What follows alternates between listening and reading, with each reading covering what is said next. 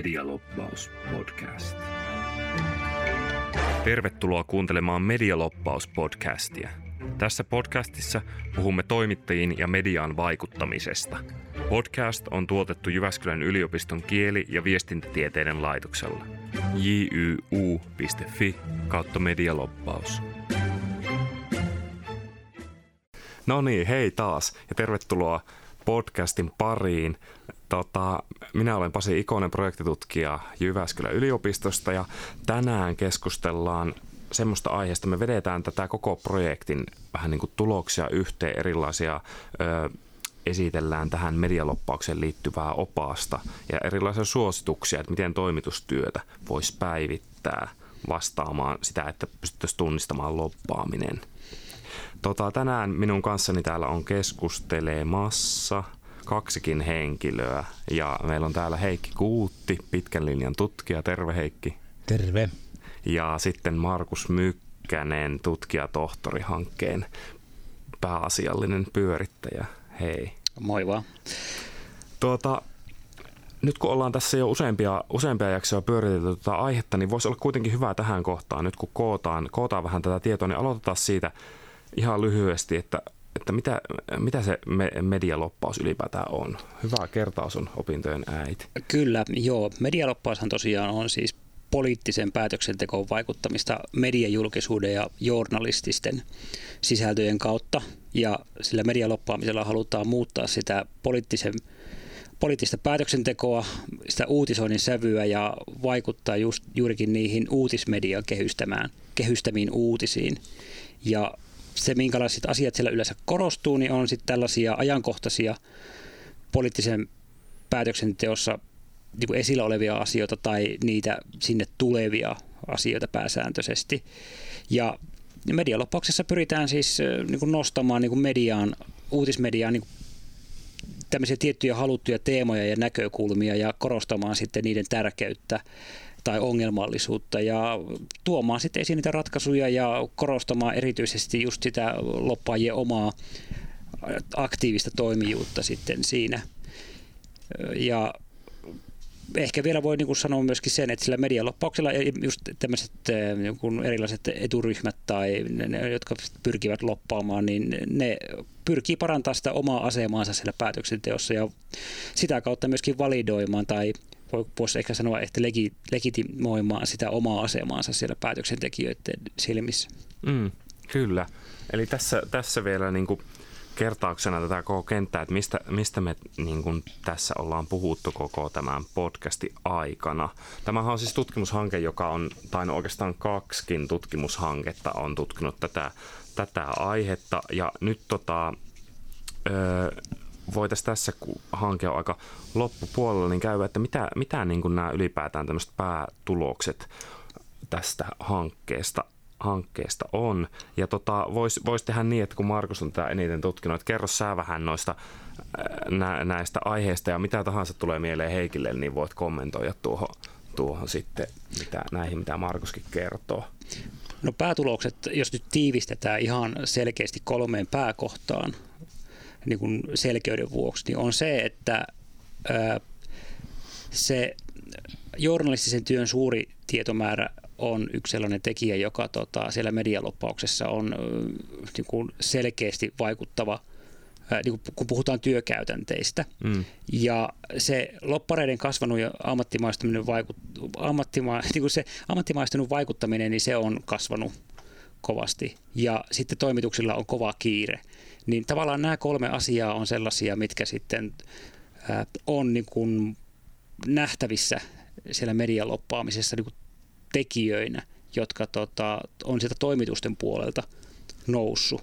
Mm. mm. Tuo työmäärä tosiaan, mistä mainitsittiin, siinähän ongelmana on, tai toimitustyö ongelmana just se, että aikaisemmin toimitusten piti aika tarkkaan niin kuin miettiä näkökulmaa ja lähdekäytäntöjä ja jutun pihviä niin sanotusti, mutta nyt kun sitä tietoa on niin paljon, niin yhä enemmän tulee ongelmia sen suhteen, että mitä jättää kertomatta ja, ja tuota, siinä taas vaikuttaa se, kuinka paljon loppuaine tarjoaa aineistoa, että mitä enemmän aineistoa tarjotaan, niin sitä enemmän joutuu tekemään valintoja siitä, mitä toimitukset työskentelee ja sitten kuitenkaan toimituksella ei ole resursseja kaikenlaisia asioita käsitellä, niin ne joutuu rajaamaan aika paljon niitä asioita. Ja mulla itselleni vähän semmoinen pelko, että siinä saattaa käydä niin, että semmoista asiat, jotka toimitukset itse pitäisi selvittää, hankkia tietoa, niin ne jää tekemättä sen takia, kun se tarjotaan val- valmiina.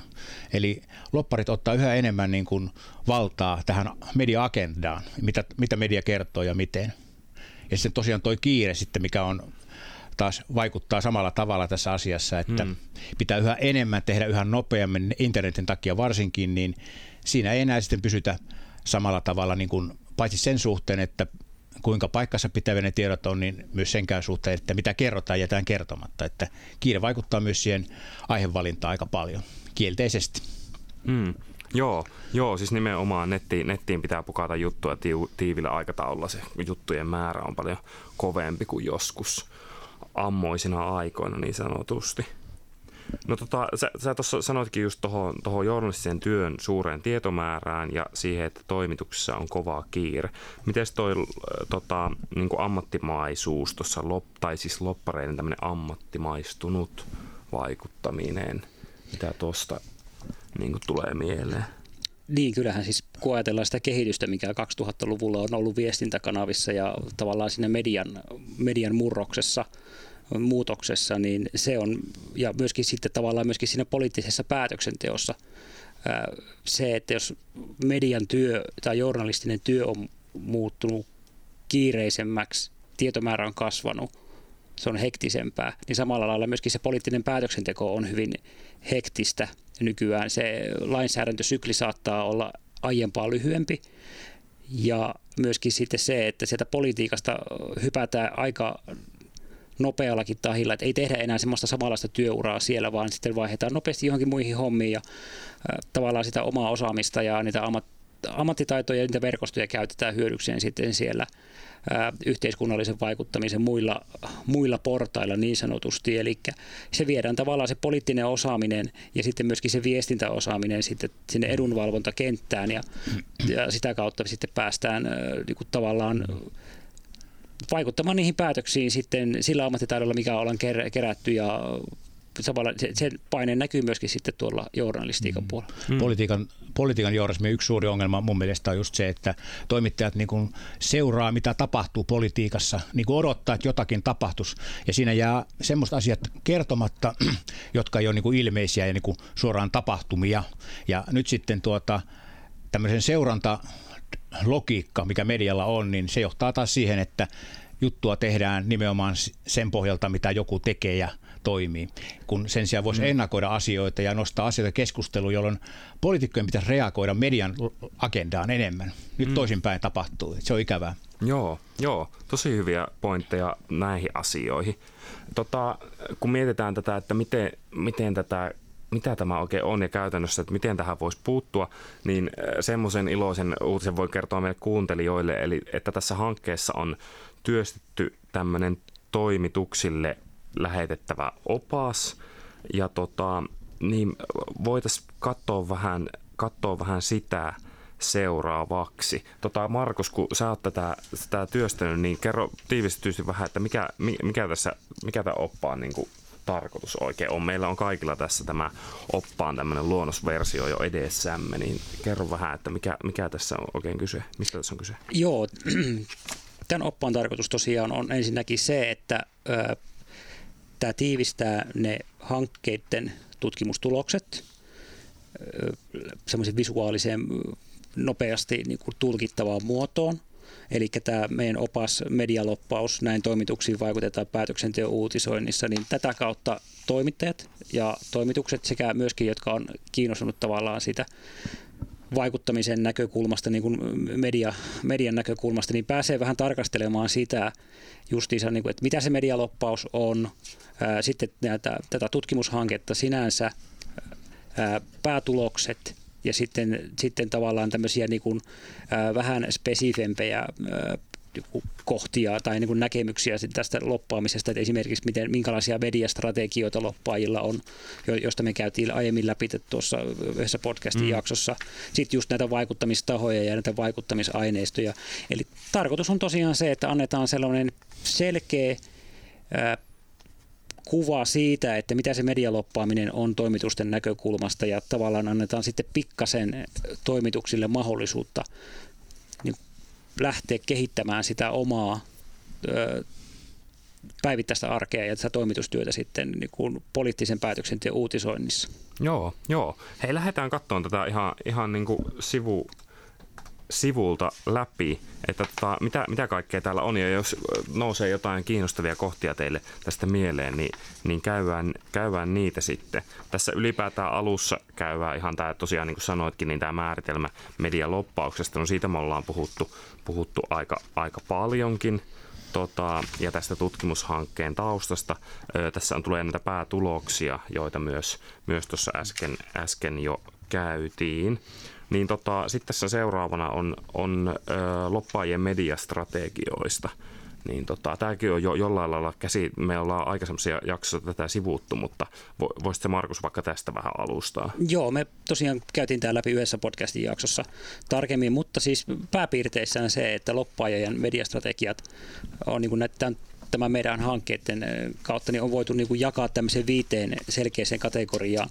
Eli niin monitorointi, tavoitettavuus, informaatio, julkisuus ja suostuttelu, niin näiden tota, tota, kautta niin voidaan lähteä, voi ne toimitukset lähteä vähän katsomaan sitä, että miten, miten heihin pyritään vaikuttamaan just sillä poliittisen päätöksenteon uutisoinnissa. Ja ja tota, en, en nyt rupea näitä käymään niin sen tarkemmin läpi, mutta esimerkiksi tuo monitorointi on sitä, että, että toimittajia seurataan siitä, että mitä mitä kukin toimittaja uutisoi. Tavoitettavuus on se, että lopparit tekee itsensä niin sanotusti tyköä niille toimittajille, että on, on tavoitettavissa. Tähän muuten voisi lisätä, oli aikoinaan, oli, puhuttiin tämmöistä mustasta listasta, eli organisaatioilla on semmoisia salaisia henkilörekistereitä, missä kerrotaan yksittäisten toimittajien toiminnasta ja sitten näkökulmasta ja ajattelumaailmasta ja näin. Ja sitähän tuli aikoinaan kova kohu. Mutta tosiaan ihan normaalia monitorointihan sekin on, että toimittajia luokitellaan ihan persoonana että minkälaisia tyyppejä, ketkä tekee minkälaisia juttuja. Eli mm. ajatellaan nyt näin, että tutkivaa journalistia ei kannata hirveästi yrittää suostella sellaisiin asioihin, jotka he tietää, että toimittaja pystyy vasta, niin kuin estämään tällaiset, että toimittajiakin on erilaisia, että joihinkin toimittajiin voi vaikuttaa paljon helpommin kuin joihinkin toisiin. Kyllä, ja tosiaan niin toi seuraava strategia, informaatio, just se, että niin tavallaan tuo, tarjotaan sitä informaatiota toimittajille, mitä he haluavat siihen uutisointiin käyttää. Sitten tietenkin tämmöiset erilaiset julkisuus jutut, esimerkiksi tiedotustilaisuudet, mediatempaukset, kaikki tällaiset näin, sekä sitten ihan tämmöinen henkilökohtainen suostuttelu, niin nämä, nämä täällä, aika pitkälti näähän on siellä organisaatioiden normaalissa mediasuhdetyössä olevia juttuja, mutta tota, hmm. tässä tähän, tähän toimittajien työhön tarkoitettuna oppana, niin nämä on nyt tiivistetty sitten tällaiseen tällaiseen muotoon tässä näin. Tuo informaatio muuten on erittäin tärkeä pointti niin kuin tässä loppaustoiminnassa, koska jos loppaajien informaatio muuttuu niin journalistiseksi tiedoksi, siis tavallaan sen taso nousee aivan toiseen ulottuvuuteen, niin silloin se mm. tehoaa paljon enemmän. Ja nyt tässä yritetään sillä tavalla tehdä, että sen sijaan, että loppajat informois omia kanaviaan pitkin asioista, niin jos ne saadaan niin kuin toimituksen tekstiksi, eli tavallaan toimituksen sen päätösvallan läpikäyneeksi aineistoksi, niin mm. niin silloin se uskottavuus nousee aivan toisenlaiseksi. Mm. Ja nyt yritetään niin kuin saada, että tämä tieto, mitä loppajat välittää, se olisikin toimittajan välittämää tietoa, eikä loppaajien. Yritetään niin. nimenomaan häippästä tämä tausta, että kuka on niin kuin puhumassa ja ken, kenelle. Mm, mm. Joo, vähän mietin tämmöistä jaottelua, mikä tästä tuli sanoina vaan mieleen, tämmöinen niin kuin, oma media, joka organisaatiolla voi olla käytössä, tai sitten ostettu media, mainonta ja muu, ja sitten tämmöinen niin kuin ansaittu, että he tekee jotain niin hyvää sisältöä niin, että se mm. menee sitten läpi. Joo, ja juuri tästä niin kuin ansaitusta mediastahan tässä on käynnisti katsojen kysymys. Ja tuohon, mitä Heikki puhui tuosta, että se tavallaan nousee toimittajien sanomaksi sitten median kautta, niin tämä vastaava, vastaava kehityshän nähtiin muutama vuosi takaperin tuolla Uudessa-Seelannissa tehdyssä tutkimuksessa, jossa lopparit pystyivät niin median kautta piilottamaan sen tiedon käytännössä, käytännössä sitä päätöksenteosta, että kuka siellä taustalla oikeasti on. Ja sitten kun ajatellaan sellaista näkökulmaa, että hyvin monelle ne uutismediat on se ainoa kanava seurata sitä poliittista päätöksentekoa, niin kyllähän se nostaa sitten sen loppareiden viestin ihan erilaisen uskottavuus tasolle, kun se on niin kuin sen journalistisen prosessin läpi käynyttä tietoa. Hmm yksittäisen toimittajan imako on usein perustuu tämmöiseen luotettavuuteen. Jos joku tunnettu toimittaja sanoo jotakin, niin se uskottavuus on aivan toista kuin loppari tai tiedotusihminen sanoisi. Mm. Tämä on, se, on se pointti just. Mm, mm, kyllä.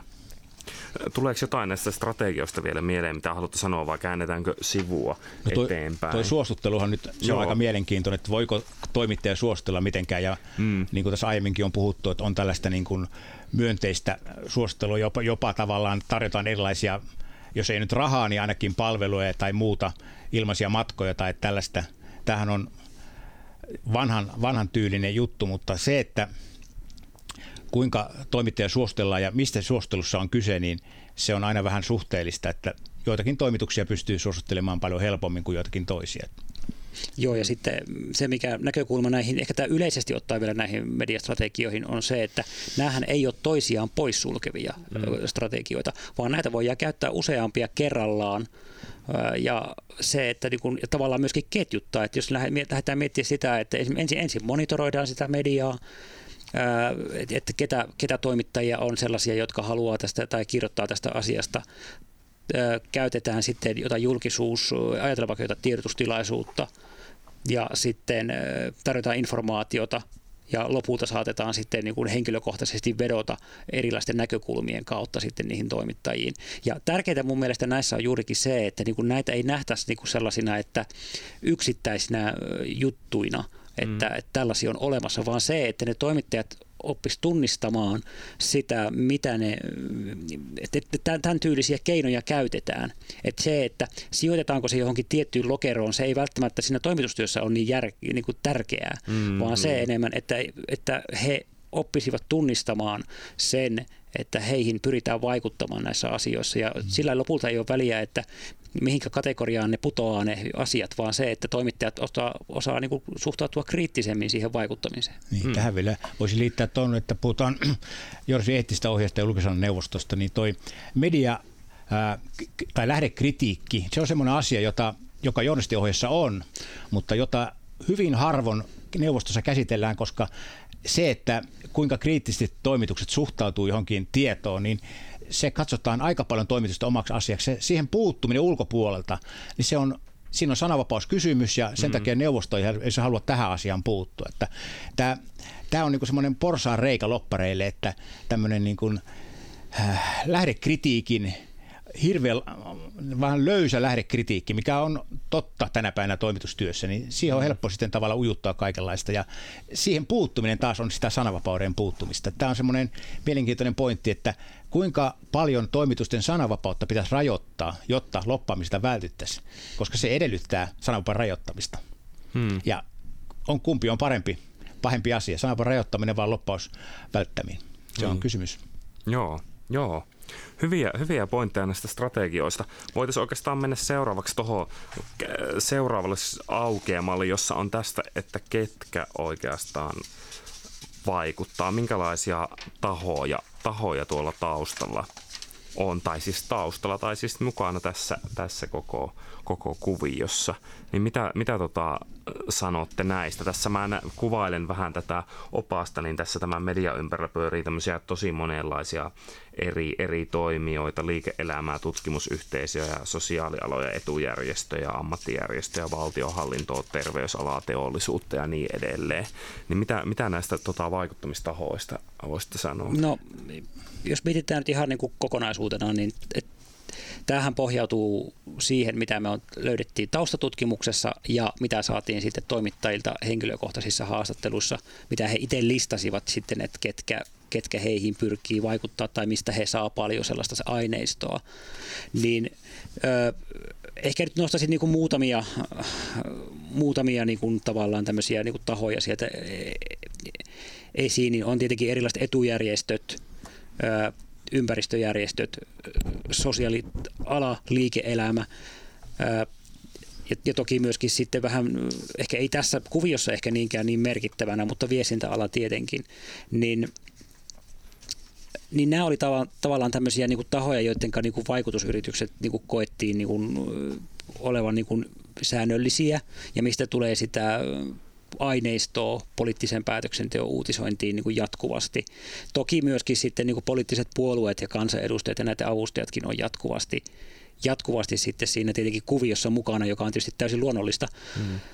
Ja tähän kuvioon tavallaan on, niin kuin, on niin kuin tavallaan niin kuin kiteytetty sitten se vaikuttamisen kenttä siltä osin, että ketkä siellä pyrkii vaikuttamaan. Että tavallaan jälleen kerran niin kuin toimittajille ehkä se on tämmöinen yleinen kuva siitä, että, että mistä kaikkialta se sitten tulee se, mm. se poliittinen vaikuttaminen. Mm. Mä itse no. vähän niin kuin mietin sen suhteen, että miten suuri yleisö näkee nämä vaikuttamistahot ja jotenkin näppituntuma on se, että tämmöinen yksityinen liike-elämä tai tämmöiset yksityiset tahot, niin niiden vaikuttaminen on, on varsin hyväksyttävää suuren yleisön näkökulmasta. Mutta sitten jos mennään julkisen sektorin politiikkaan ja julkishallintoon, että se yrittää vaikuttaa veromaksien rahoilla, siis mm. nimenomaan median toimintaan, sen sijaan, että media kriittisesti tarkastelisi julkishallinnon toimintaa, niin siinä, mm. siinä tulee se ristiriita just, että, että tuota, ihmiset ei, ihmiset ei tuota, tykkää. Ja mä oon itse, itse kun mulla on kokemusta julkisen sektorin toiminnasta, niin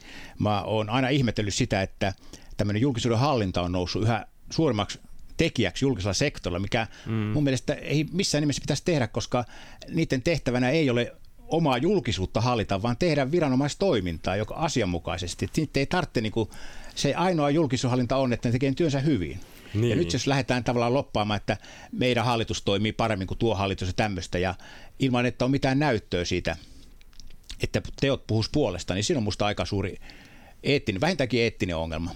Niin, sitten toisaalta mietin just tuommoistakin jonkun julkisen sektorin tason toimijoita, niin heillekin toisaalta maine on aika tärkeä ja sitten toisaalta ne työkalut, mitä on käytössä vaikka liike-elämässä, niin kuin tämmöinen maine ja hallinta, niin sitten se on taas niin, työkaluna siis sielläkin. Voiko julkisella sektorilla olla maine, mainetta? Siis tämä niin, on se jännä niin, juttu, että niin, kyllähän siellä on. viranomaisen kyllähän pitää on. tehdä työnsä hyvin ja se nousee maine. Sitä ei voi niinku korjata millään muulla kuin omalla työllä. Sitä ei mm. voi niinku millään PR-tempuilla. Mm. Eli julkissektori ei saa harjoittaa PR-toimintaa. Nyt, nyt me lähdetään jo vähän sivuraiteille tästä vaikuttamistahoista, mutta mitä Markus oli niin, sanomassa? Sitä tosiaan, että, että tuo Heikin nostava näkemys niin on, on, on tärkeä siinä mielessä, että kun puhutaan päätöksentekoa ja sitä avoimuudesta ja tällaisesta äh, niin kuin läpinäkyvyydestä, niin se, että että, että niin kuin että ketkä niin kuin vaikuttaa ja miten se tavallaan se valtiohallinto tai kunnat ja julkiset toimijat itse siihen median kautta pyrkii vaikuttamaan siihen uutisointiin,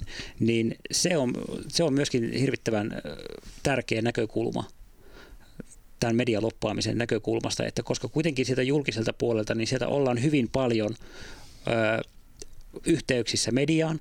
Ja tokihan meillähän tässä niin on ollut varsinaisesti niin sanotusti vähän niin kuin isompia medioita, että me ei ole niin kuin paikallislehti mm. tai paikallismediatasolle menty. Puhutaan tämmöisistä niin kuin muutama, muuta, kerran viikossa tai parina päivänä viikossa ilmestyvistä, vaan siis ihan tällaisista medioista, jotka niin kuin, tässä meillähän tutkimushankkeessa on ollut medioita, jotka on aktiivisia toimijoita siinä mielessä, että he, heillä on päivittäistä julkaisutoimintaa, niin kuin lehtiä tai sitten tota, sähköistä mediaa, niin se julkinen toimija kuitenkin on hirvittävän iso paikallinen mediatoimijakin myöskin, hmm. niin sillä se vaikuttaa sitten sen, sen median kautta myöskin sitten siihen läpinäkyvyyteen ja avoimuuteen siinä päätöksenteossa. Hmm. Niin, nimenomaan julkisuuslain laiminlyönti monessa kunnassa varsinkin, ettei julkisia aineistoja luovuta toimituksille, niin se on mun mielestä ikävää nimenomaan sen suhteen, että, että tuota, tämä avoimuus olisi kovin läpinäkyvää.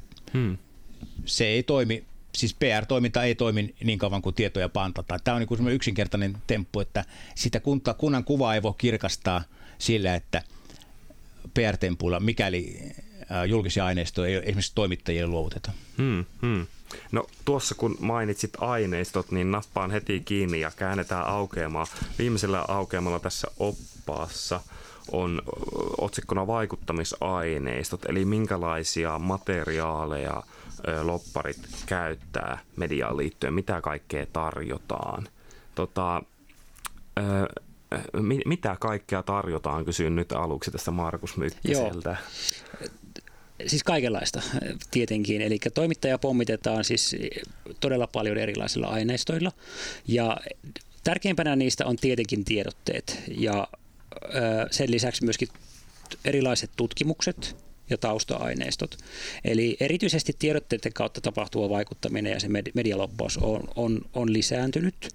Ja se, ensinnäkin se tiedotteiden laatu on hirvittävän paljon parantunut vuosia aikana ja monet haastatellut toimittajat niin koki sen, että tota, nämä tiedotteet on nykyisellään hirvittävän valmiita uutisia ja, hmm. ja niin kuin pitkälti niin kuin valmiita juttuja jo. Niissä on kärki, uutiskärki on kunnossa, siellä on sitaatit valmiina, ää, siinä on ihan johdonmukainen tarinankerronta, kaikkea tällaista näin. Hmm. Ja se niin kuin, toimittajat sanoivat sitä, että siellä niin kuin kovat ammattilaiset kirjoittaa nykyään tiedotteita. Mm. Ja sitä kautta niin organisaatiot pystyy päätöksen, poliittisen päätöksenteon uutisointiin vaikuttamaan niiden suorien tiedotteiden vuote kautta, koska ne on helppo laitte, helppoa kamaa esimerkiksi siellä verkkojournalismissa. Mitä ajattelet Heikki tästä, tästä tiedotteiden?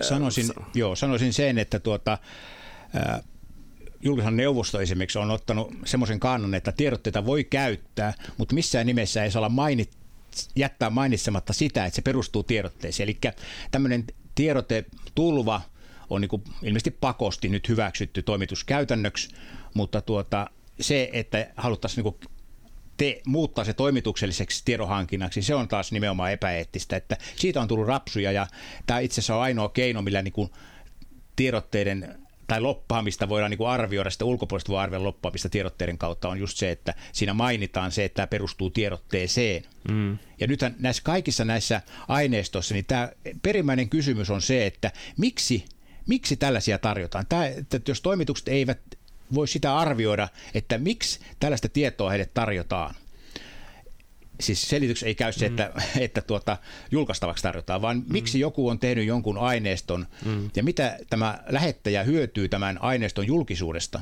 niin se on ratkaiseva kysymys ja toimitusten pitäisi joka kohdassa miettiä. Täällä on siis tosiaan kaikenlaista aineistoa ja kaiken taustana on niin ihminen. Joku ihminen on se tehnyt ja nyt sitten täytyy niin miettiä, että kuka on se ihminen tai ketkä on ne ihmiset, jotka ovat sen tehneet ja millä tavoitteella he ovat sen tehneet, mitä he haluavat sillä julkisuudella tavoitella ja, ja tietysti se myös, että kuinka asiantuntevia he ovat tästä asiasta niin kuin kertomaan, koska, mm. koska tuota, vähintäänkin yksipuolista tämä tiedottaminen usein on, että, mm. ja se kannattaa aina miettiä sitten, että onko se asiantuntemus kovin laaja. Joo, mitäs näitä muita aineistoja täällä on näiden ihan tiedotteiden lisäksi? No joo, ehkä tavallaan, mitkä niin kuin kannattaa tässä niin kuin ehkä käydä tarkemmin läpi, niin varmaan on, on noit erilaiset tutkimukset ja sitten tausta-aineistot. Joo. Et, et, niin kuin tutkimusten osaltahan niin kuin se, mitä haastateltavat kertoi, niin oli se, että niin kuin hirvittävän paljon erilaisia tutkimuksia, selvityksiä ja raportteja, ja ne on niin kuin tässä tuloksissa niin kuin niputettu kaikki niin kuin tutkimus, tutkimussanan alle, niin Tänne on hirvittävän hyödyllistä, hyödyllistä materiaalia uutisointiin, mutta siis monet toimittajat koki erityisesti sen, että heille ei ole sitä ammattitaitoa tai tietämystä niin kuin arvioida niiden, näiden tutkimusten laatua, varsinkaan siinä kiireellisessä toimitustyössä sitten. Ja vielä vähemmän sitten se, että minkälainen merkitys niillä lopulta olisi sitten siihen uutisointiin ja hmm. niin kuin, että, että kuinka merkittävä se on lopulta se tietty tutki, yksittäinen tutkimus on siihen sen päätöksenteon uutisoinnin kokonaiskuvan kannalta. Mä sanoisin tuosta vielä, mikä on aika mielenkiintoinen tässä, yksi tämmöinen vaikuttamisaineisto on tämä muut mediat, eli kilpailevat mediat. Kuinka helppoa on jonkun yksittäisen toimituksen siteerata vaikka kilpailevan välineen tuot sisältöä, koska siinähän on häivyttää nimenomaan se lähde. Eli kun on, kerrotaan toisen käden toimitus kertoo ensimmäisen käden toimituksen tekemästä jutusta. Eli ei tiedä, mihin se perustuu se alunperäinen lähde. Mm. Eli me sanotaan, että Hesari kertoo jostain asiasta mainitsematta sitä lähdettä. Ja sitten vaikka keskisuomalainen kertoo, että Hesari on kertonut tällaista. Se kertoo siis tietämättä, mihin se Hesarin juttu perustuu. Mm. Ja nyt tavallaan luotetaan siihen, että kyllähän tämä Hesari tietää tämän asian. Se voidaan varmaan näin asia on. Mm. Ja, ja siinä kun vaikka kerrottaisiin, että Hesari kertoo, niin ymmärtääkö lukijat sen, että se ei olisi totta? jos keskisuomalainen kertoo. Että siinä menee just se idea, idealaisuus läpi, että, että tuota, toimituksen kertoma asia on totta, vaikka ihmiset ymmärrä tai tiedä siitä, mihin se perustuu se tieto. Hmm. Joo, joo. Onko näistä vaikuttamista aineistosta vielä jotain, mitä, mitä tota, haluttu mainita?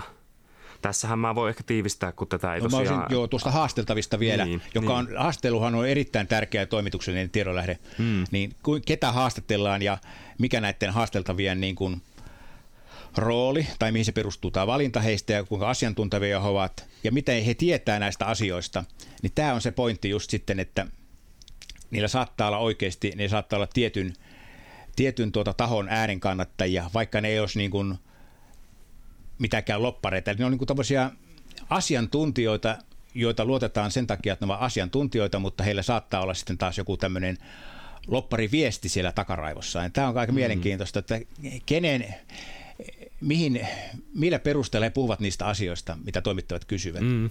Todella hyvä pointti. Mm. Ja tässä olisi siis vaikka mitä, mitä käydä läpi. Nyt kun tota, ihmiset eivät tätä näe, niin tässä siis näitä aineistoja on tutkimuksia, tiedotteita, muut mediat, niin kuin mainittu, uutisvinkit, kannanotot, tarinat ja sitaatit, tämä haastateltavien tarjoaminen, kutsuja ja tilaisuuksia, erilaisia tausta-aineistoja. Markus äh, sanoo vielä. Niin, tavallaan äh, tästä aineistosta ehkä niin kokonaisuutena voi vielä sen verran sanoa, että jälleen kerran äh, näitähän on lukuisia, näitä erilaisia aineistoja. Ja tavallaan toimittajille ehkä tärkeintä niin kuin tämän projektin näkökulmasta on se, että he jälleen kerran niin kuin pysähtyvät ajattelemaan sitä siinä päätöksenteon uutisoinnissa, että mitä, mitä aineistoa heille on tarjottu, suhtautuvat siihen kriittisesti ja pyrkivät niissä lähteyttämiskäytännöissä sitten monipuolisuuteen ja sitten niin kuin riippumattomuuteen, että, että, että ei, ei luotettaisi pelkästään siihen, että kun nyt sieltä tulee jostakin joku tutkimus ja siinä on mukana tiedote ja siellä sitaatteja, niin se olisi niin kuin sen pelkästään se uutisoinnin lähde, niin kuin ilman kritiikkiä. Ja mm. että pyrittäisiin niin kuin löytämään myöskin siihen muita näkökulmia tai sitten niin kuin seuraamaan pidempään sitä uutisointia.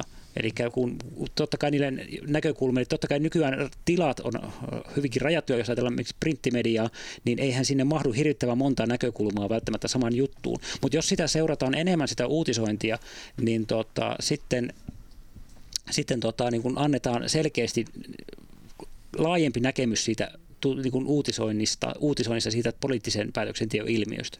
Joo, kyllä.